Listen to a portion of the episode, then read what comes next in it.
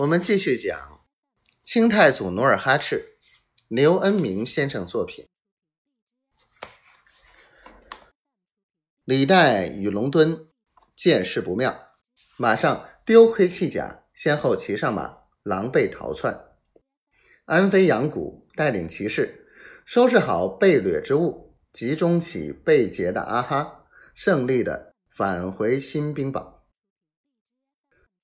李代在半路遇到龙敦，便邀他到自己的城堡赵家。他们回到城内，李代把龙敦请到家里，坐在炕头，一边为龙敦敬烟，一边挑唆道：“额赤客，努尔哈赤起兵才三个月，对您做长辈的就如此无礼，将来岂不是个祸根？”小脑袋龙敦气急败坏，磕着烟袋锅骂道：“这小子没出生就与众不同，人家是十月怀胎，他十三个月才生下，生下来脚下还有七颗红痦子。李成梁说他是混世龙，抓了他几回都没弄死他，将来他要翅膀一硬，谁还治得了他？”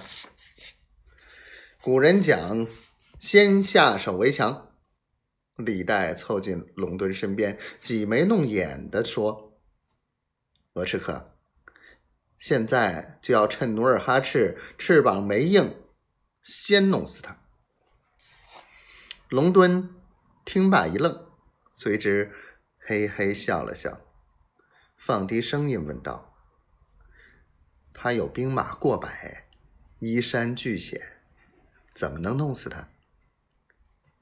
李代又挤了挤眼，从炕头柜子里掏出一把明亮的匕首，道：“就用这个。谁去？我自有办法。”李代怕隔墙有耳，就伏到龙墩的肩上，耳语了一会儿，两人都得意的。仰天大笑。